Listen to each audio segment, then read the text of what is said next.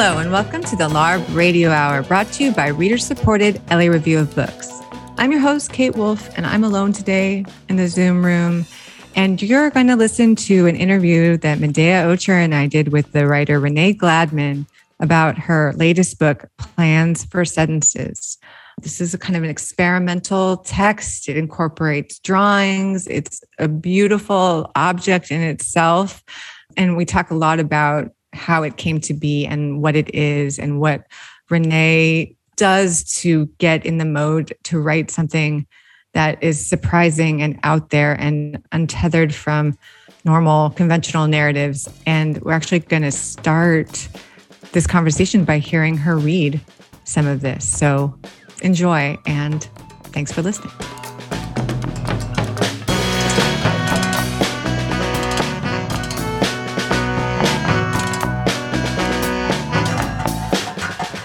Renee Gladman is a writer and an artist. She's the author of 14 books, including a cycle of novels about the city state, Ravicka and its inhabitants, the Ravickians, the latest of which, Houses of Ravicka, was published by Dorothy Project in 2017.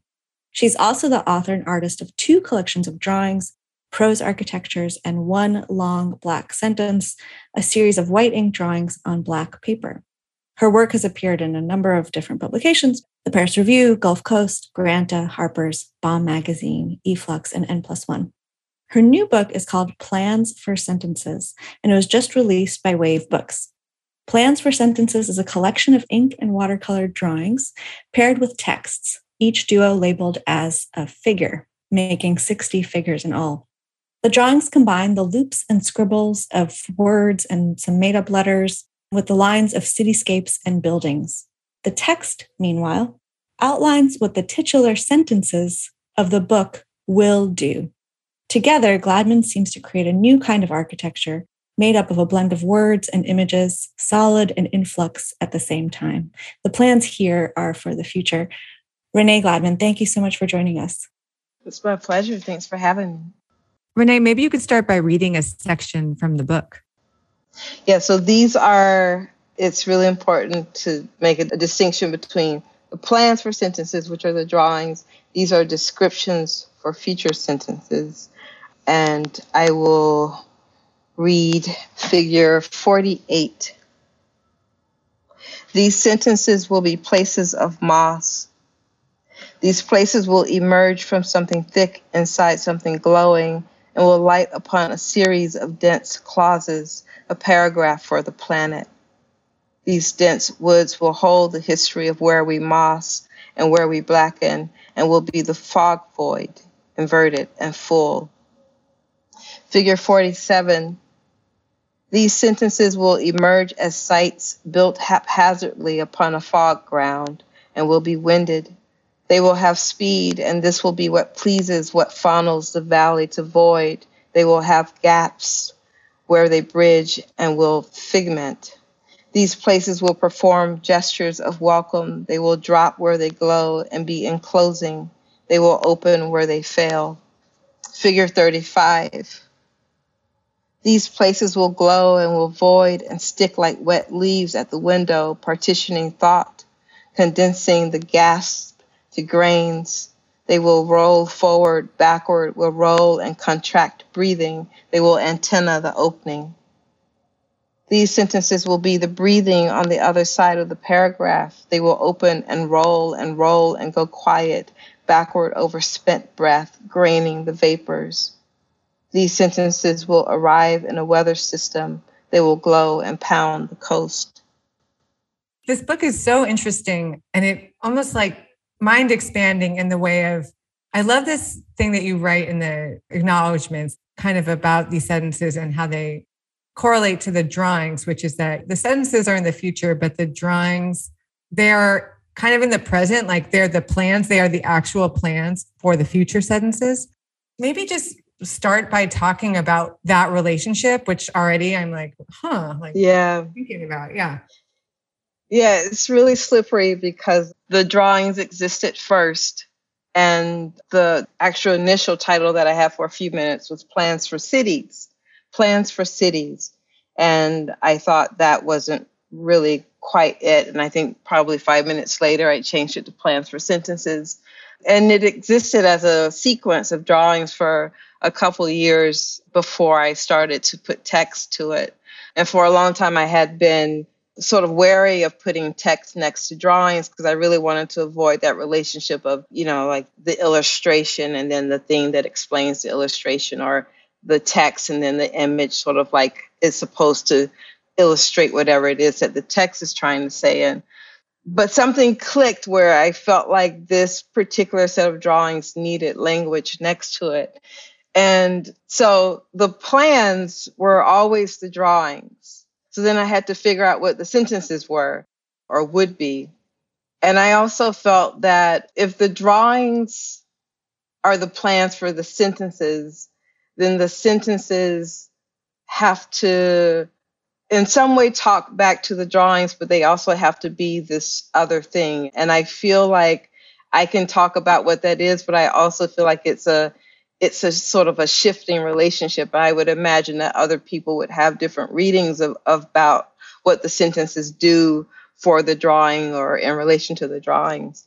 Um, but for me, I wanted to, to have like a, a language that was activating the drawings, but also being taught somehow by the drawings how to move or how to make space for the future.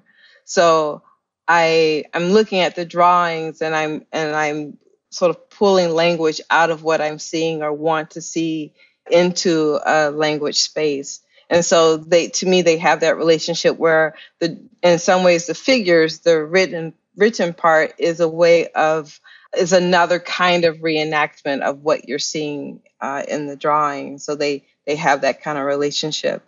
So they the the the writing points back to the to the drawings, but also points forward to other sentences and other figures later on in the book or throughout the book. Would you mind talking a little bit about how you began working on these kinds of drawings and the the sort of letter shapes and the sentence shapes that they take? Yeah. So I usually cite the, the, completing the third book in the Ravicka series, Ana Patova Crosses the Bridge, is this really important moment. I had been drawing maybe like for seven years before that. Nothing like this, but I mean, kind of like city structures, but not with any kind of writing gesture in it.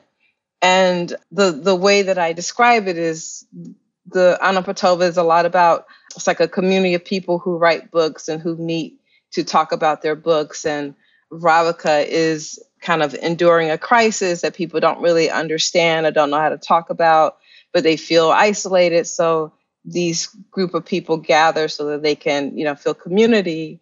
And the the uh, Ana Patova, who's sort of narrating this novel, she talks she's a former architect and she talks about architecture a lot and wants to sort of make a kind of triangulation between architecture writing books, but also maybe take books out, put body in. So there is it's a word that's being thrown around a lot in the in the text.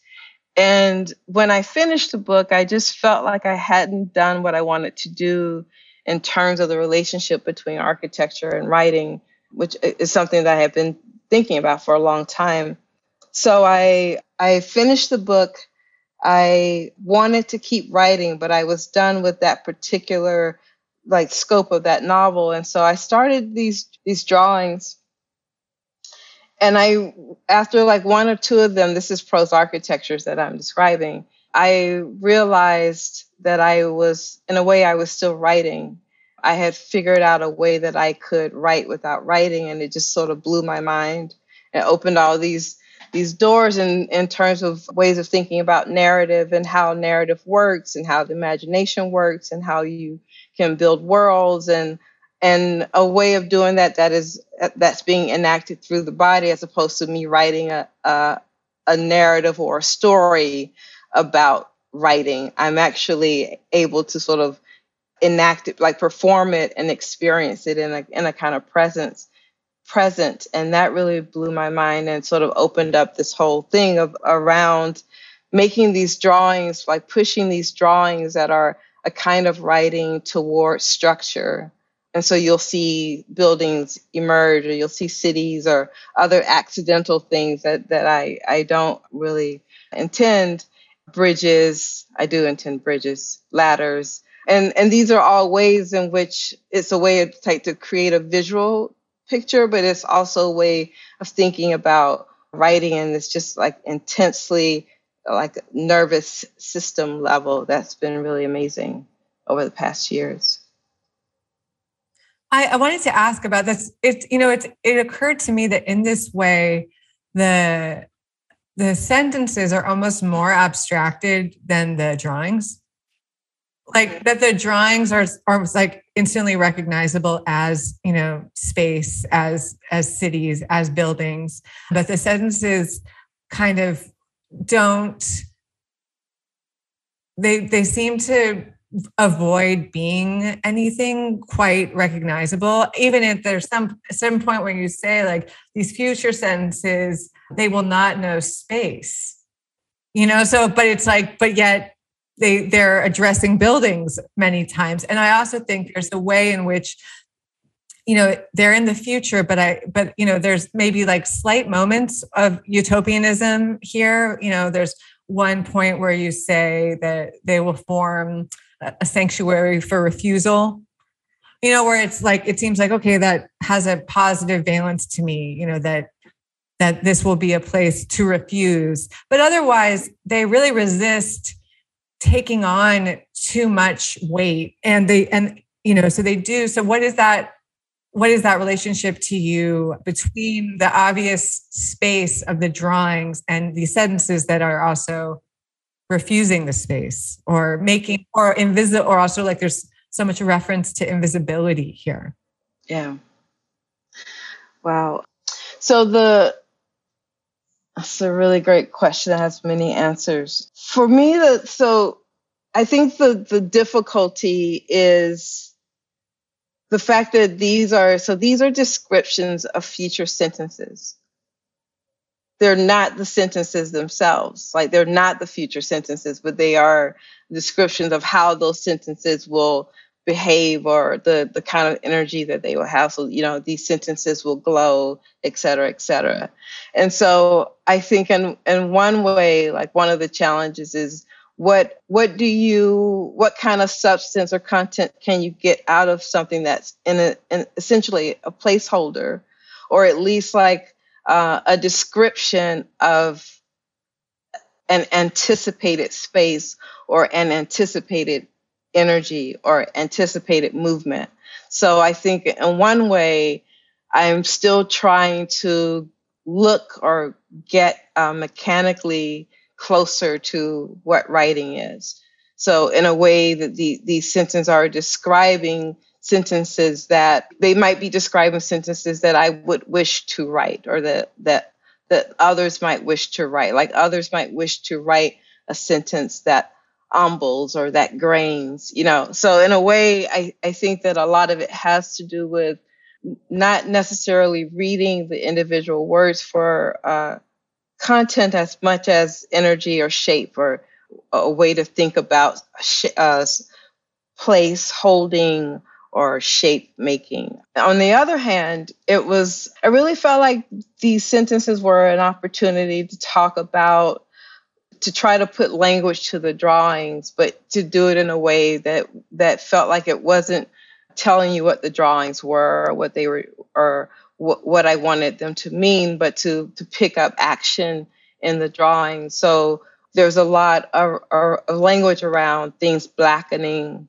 and for me, that that's literally on one hand where the where the ink kind of gathers and gets dark or there's this, you know, there's a repeated notions of of graining or void, and that's you know describing like the blank space in the drawings or the the intense gathering and the drawings. There's looping, you know, so and and I felt like by putting language to that sort of non-linguistic space of drawing that that I was making these kind of bridges between these diff- these two different intents behind making a drawing that wants to think about writing and writing language that wants to think about space and wants to think about structure. So it's like uh, it's all there, and I'm hoping that people um, sort of want to make things out of what they're reading as opposed to sort of like find the one thing.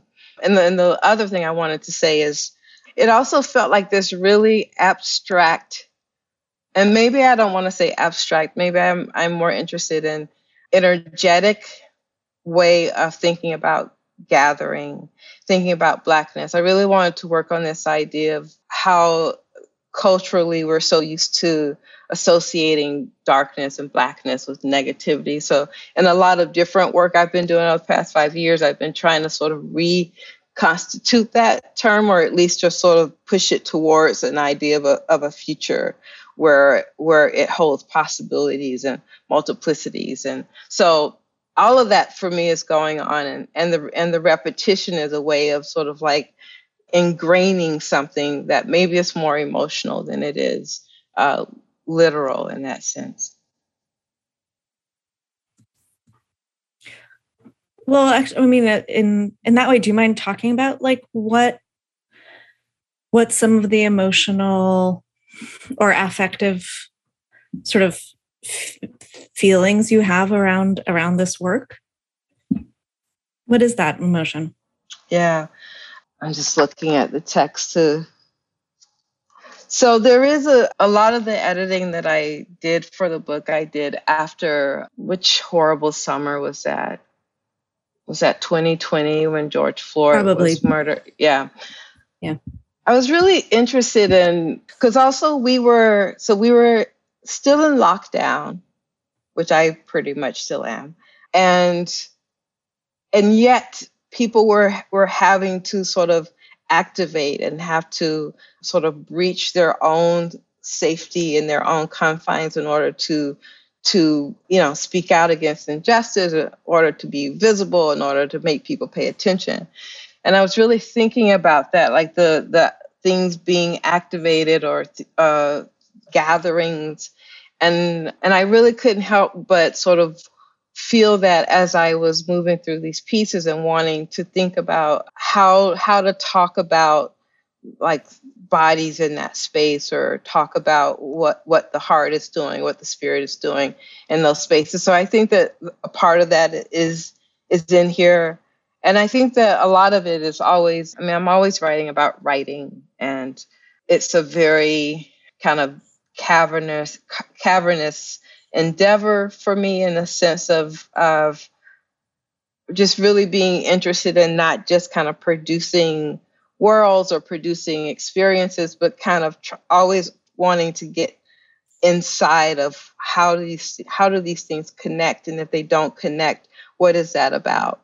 Mm-hmm. So, yeah, so I think a lot of it is it's hard to isolate them, but I think it is it's just this being like trying to be in this black body in this time of being inside and outside and being mm-hmm. afraid and, and sometimes not afraid and then wanting to be thinking all the time while that's happening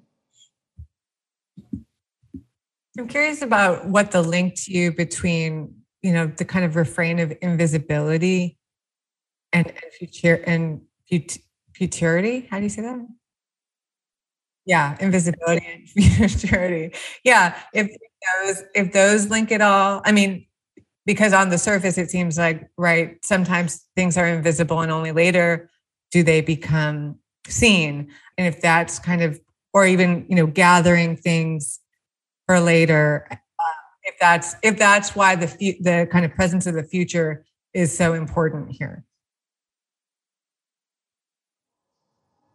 Yeah, I mean, I think so. First of all, I don't want to lose the thread, but the idea. So when I look, so when I make these drawings, when I look at them, they seem to me to be very much about process and about they're interested in ideas of of and completion but also in a kind of uh, vision of a place or of a, of a space or a kind of text without trying to commit to what that text would be. And that's often, I mean, that's why it's illegible and it's, you know, et cetera. So I, at first, I'm interested in uh, the relationship of time and potential to the drawing space and what happens when you when you leave a space open or when you when something feels incomplete or feels like it's in the middle of. So I was really interested in that idea. And then the the writing, I just feel like these things are so connected. So to to to think about something that's provisional or propositional immediately sort of falls into the general questions I have around art, you know, articulation and and where we show up, you know, in our writing or in the sentences or in, in the things that we're trying to say. And so, but I really like this idea that I guess you could, there is some utopian aspect about it. I would never say that I knew very much about utopias, but there is this feeling that what we have now is, is bereft, is like kind of broken if you just like try to take in the world around you. It's just ins- insanely disheartening. And so there is there is a sense of the possibility of of writing and drawing towards future possibilities for the body, for difference.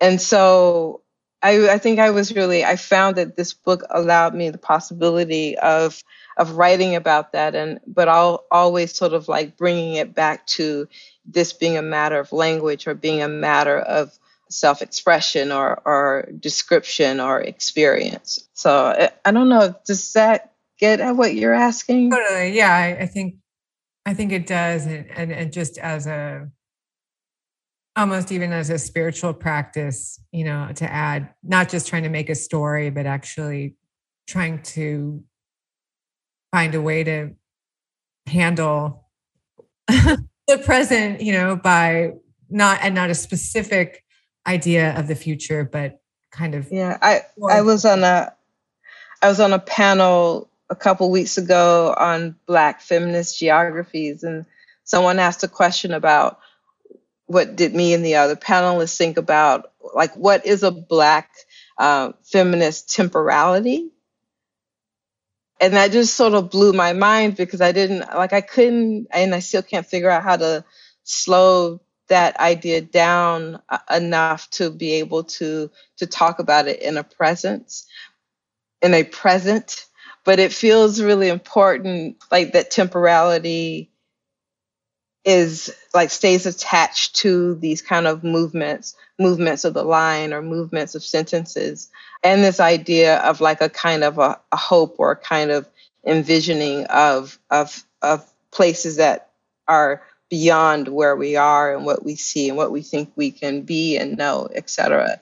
I really like the idea of I, I think that I have invisibility in here, but I really have been interested in ideas of, of the non-visible, which implies a more willing like willfulness on the part of the thing that is not there. It's not rendered invisible, but it, it is perhaps non visible because of a kind of refusal, or is non visible because the proper way of seeing hasn't yet, you know, been attached to that thing.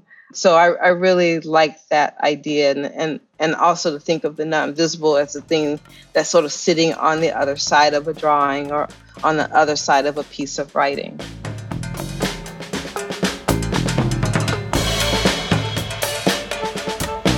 You're listening to the LARB Radio Hour. We've been speaking with Renee Gladman about her latest book, Plans for Sentences. We'll return to that conversation in just a moment, but first we have this week's book recommendation.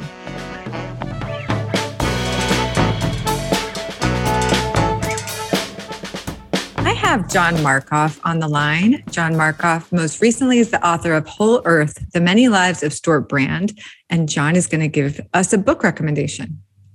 Okay, so that was hard, but I picked one. Okay. Okay. my, my book recommendation is a recent, well, 2020 um, science fiction novel by a man by the name of Kim Stanley Robinson. And the book is called Ministry of the Future.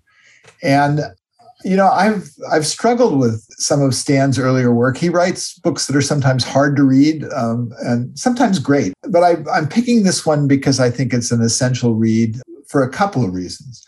At the beginning, the first chapter is a first chapter to remember. He describes what's called a, a wet bulb heat wave that basically kills millions of people in India. It's an amazing first chapter. It's it's worth reading particularly because even though I thought that was kind of an abstract thing, you know, the the summer after I read that, you know, it was 116 in Portland, Oregon, and it was 121 in Canada, and so all of a sudden it wasn't science fiction; it was I was reading what was going on. But then also the structure of the book is about um, the relationship between this guy who's sort of uh, an aspiring eco-terrorist because of he was in, in the survived the wet bulb event and the woman who's in charge of this organization started by some kind of international governance structure called the Ministry of the Future in an effort to deal with climate change. And it's about their interaction. And he proposes a set of ways of dealing with climate change. And Kim is a really smart guy. And I think he's raised some issues in the book, some some ideas in the book that need to be taken seriously by society and that's why i wanted to recommend it hmm. what um, are there any ideas that he proposes that really stuck out to you as, as something you think well, we should adopt? Yeah, the one that's captured uh, a lot of attention, you know, crypto is a huge fad. Um, crypto is actually part of the problem for the environment because, um, you know, mining bitcoins takes so much of the world's energy. It's just crazy. But he proposes the, uh, but it, and it doesn't have to be that way. Potentially, there are other ways you can sort of structure these things so they don't use huge amounts of energy. But he proposes a, a cryptocurrency uh, like device called a carbon coin.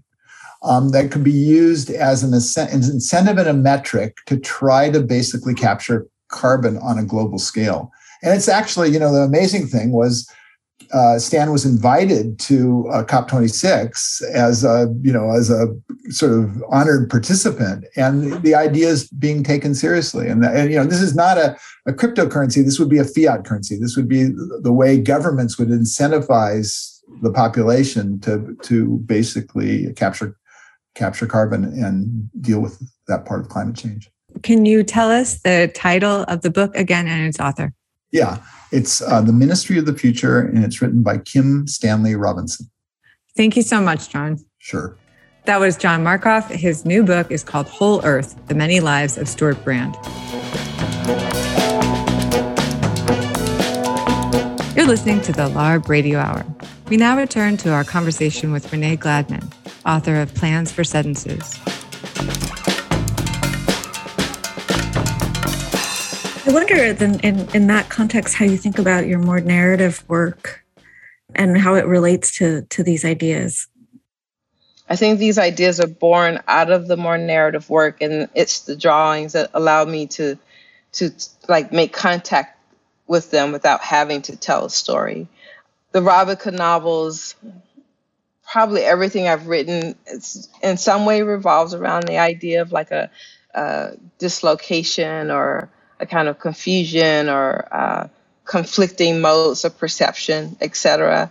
And I, I do feel like when I talk about this, I feel like it's so natural because it describes the way being a person is for me. That there there are these slippages and gaps and fractures that we're always thinking about. The way the memory doesn't uh, hold up the way it's supposed to, or or that sort of like self awareness you might have while you're in the middle of of telling some story of something that's happened to you or something that you're thinking.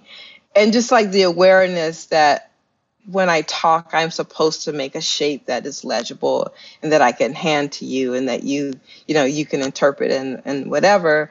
And, you know, what happens if that's just, if it just doesn't work that way? What happens uh, if midway you've like forget where you are or who you are or how the two connect, etc. So I'm I've always been really interested in trying to write from that place, a place of of not, not knowing, uh, non-knowing, of discovery because I, that's just really exciting for me. It's where I, I feel the kind of the convergences of all the things of like time, memory, experience, the body, desire, um, all sort of meeting at the at these places where uh, where we don't know. So I think that I think I've been writing about that for a long time, and and I've always wanted to think about the language that I'm using to think through those things as I'm doing them. So calamities, for for example, being these kind of like narratives about uh, writing about not writing or writing about drawing. So I've always sort of been interested writing about uh, failing, failing to finish or failing to write, and I think the drawings just open up this incredible way of being in those spaces without being beholden to like the sense making that we do when we are when we you know build paragraphs etc um if it's if it's not too corny can i ask like in your practical day-to-day process of writing um because it sounds like you want to get pretty far out like um how you get in that space like is your writing process just sitting down or does it require more work to kind of get a little further out? You know if it if you're trying to write from all these places of not knowing like seems hard to to just sit down and do that I, I mean i feel that i i exist in a in a state of of not knowing and i have for a long time and i think it's just being okay with being a lot of different things that don't necessarily cohere uh, at once and and also um, being drawn to absurdity, uh, being drawn to uh, philosophies of experience, etc. So I'm, I feel like I'm always sort of off, and uh, I come at not just writing, but but but everything with the sort of curiosity and a sense of like trying to find the, the, the strange or the bewilderment within within moments. Um, I sort of feel safe once I see those things, you know, and I when I know like, okay, this is not like a totally uh, you know, clean, absolutely uh, intelligible space. I I like when I can find the cracks because I think that's that's how I, I get in in the first place, you know. Um, so I, I, I think that it's um, it's funny too because I was trying to, in preparation for the interview, I was trying to find my early journal. So, because I'm trying to remember when did I decide to put language to these drawings? When did I decide to write descriptions of future sentences? Because I know that for a long time I didn't want to put language there, and and um, and when I read my journals, there's just always they're always built on this inability to find the original moment. Like the original moment is always somehow lost. And so even these journals that I found, they're just sort of like they begin in the middle of, of thinking of something or they are already questioning when. So like I can't find the original I mean, maybe I will if I if I spend a little bit more time searching, but I, I can't find the original. So I just feel like that's my thing. Like I'm always sort of existing in a in a kind of calamity of of time and and chronology order. So Renee, I think it's like what really strikes me is that I think it's like a very you know, you said that you you look for the cracks and you feel most comfortable in those kind of cracked spaces. And and I wonder how you got there because because I think that is actually like a very difficult place to inhabit. I think a lot of people would actually maybe feel uncomfortable in that space. And I wonder if that is like a practice that you have sort of worked on, or if it's if, if you kind of naturally sort of at home in that kind of environment. Mm-hmm. I think when you when when I hear you say that, my immediate question is, what is it that people do to uh, remove themselves from those predicaments because mm-hmm. I think that that work is something that I either have always been unwilling to do or just don't have the instinct for. Um, I think that it's very easy in an individual to sort of just like close your eyes or go inside and immediately see the just the complexity of, of everything and the gaps and and and the the architectures. And and so I think that that people sometimes feel um, you're you're supposed to take that and then like dress it up like the way people like they dress up to go outside and and I don't dress up to go outside. I wear the same thing every day. So maybe it's just like in my nature that um, that I you know I don't dress it up. But but I think that I just have always been curious about my own confusion and have had enough experience of so I was a philosophy major as an undergrad. Mm-hmm. And then uh, which was really hard for me because I I went in just being like, I want to think, but I didn't realize that philosophy was this whole thing where you you weren't really thinking, you were studying other people's thinking, like indoctrinated thinking, and that that was what you needed to master and figure out like how to regurgitate. And that was just remotely like in no way interesting to me at all. There were a few things that were interesting. And then from philosophy, um, my last year in college, I took a class called Open to Experiment, where we were looking at experimental poets like Rosmarie Waldrop, uh, Mamie Gertrude Stein, and Tazaki Shangye, Beverly Dahlen. And it just blew my mind because I was like, this is what I was thinking about. It's like a way in which you can shape language but you can also think deeply at the same time. You can think about your your cracks or your um, you know your day or whatever. And so that really that really sort of changed my my relationship to thought and to and to writing, and it sort of grew from there. But I but I think that initial impulse was uh, that's that's thinking. I think like that awareness of of things not quite connecting or not quite cohering is thought to me. Um, and and maybe the other thing is is knowing. Mm-hmm. And I don't I feel like I, I feel less impressed by knowing than I do by thinking. It's like I guess my question is again I want to ask about process and then maybe it really is just hard to describe how the work gets done, but um, does it need experience? Like I'm picturing you walking around out in the world, looking at things, feeling a certain way. Like, do you do you feed into it by experience, or is it something where you can sit down, have have a book maybe that in- inspires you that you want to vibe off, and then that's how you start a project or is there is there a ton of work in the in between that's just like you know checking in with what you want to work on in a given day and it doesn't like amount to anything. Just as someone of course who's who's like oh i wish i could get to that state or curious about how how one even does arrive at that place um, i'd love to know what your actual writing process is like. Yeah.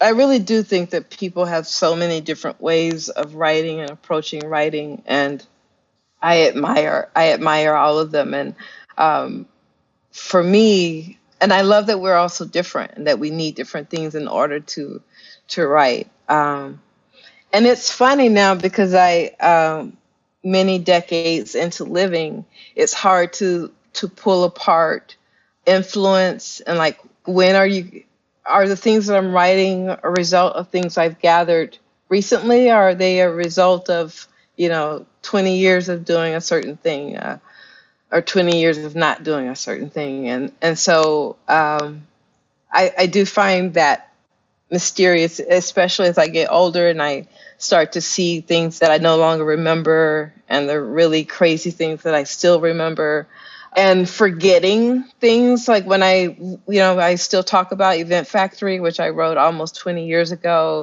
the first book in the Ravicka series, and trying to hold on to the things that I was thinking about that allowed me to write that book, which was the first novel. I mean, I had been sort of for, um, you know, the, I guess, eight years prior to that, I had been trying to write a novel. Like everything I wrote was an attempt to write a novel, and I couldn't figure out how to amass a number of pages. And then uh, something happened that allowed it allowed that book to to come into being, and it and it's it's more than Samuel Delany's Dhalgren, which uh, I think I um, reference um, in the acknowledgments, or and then I think I use Beckett as the epigraph.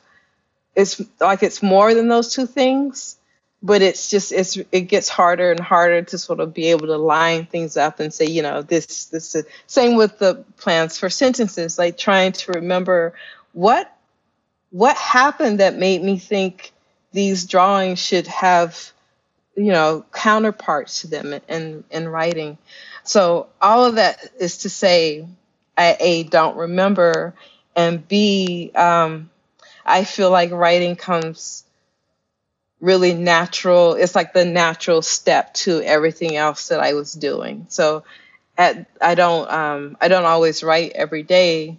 Sometimes I'm drawing or sometimes I'm reading or um, but I, I feel like the moment where I sit down to write feels like the natural next step from what I had been doing. And and what comes out feels like a sort of settling or a beginning of of that that stuff sort of like materializing or or uh, becoming a kind of I don't know like it's almost like a chemistry event. Um, and yeah, and it feels I know other people do like lots of research and and they sort of like build their first sentences and they build their interest entrances. And to me, it's much more of like a, a, a just sort of like a moving into a new space and and the writing comes from where I had been. Renee Gladman, thank you so much for joining us.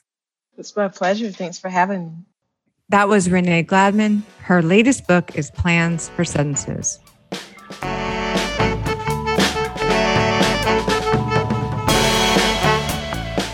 Thanks for listening to the LARB Radio Hour. Subscribe to our show on Apple Podcasts, SoundCloud, Spotify, wherever else you get your podcasts. If you like the show, please rate us on Apple Podcasts to help us get the word out, and we'd love to hear from you. The producers of the LARB Radio Hour are Medaya Ocher, Kate Wolf, and Eric Newman. Our executive producer is Alan Minsky. Our sound engineer is William Broaden. Editorial production by Jake Levins. Our intro music was written and performed by Imogene Teasley Blood.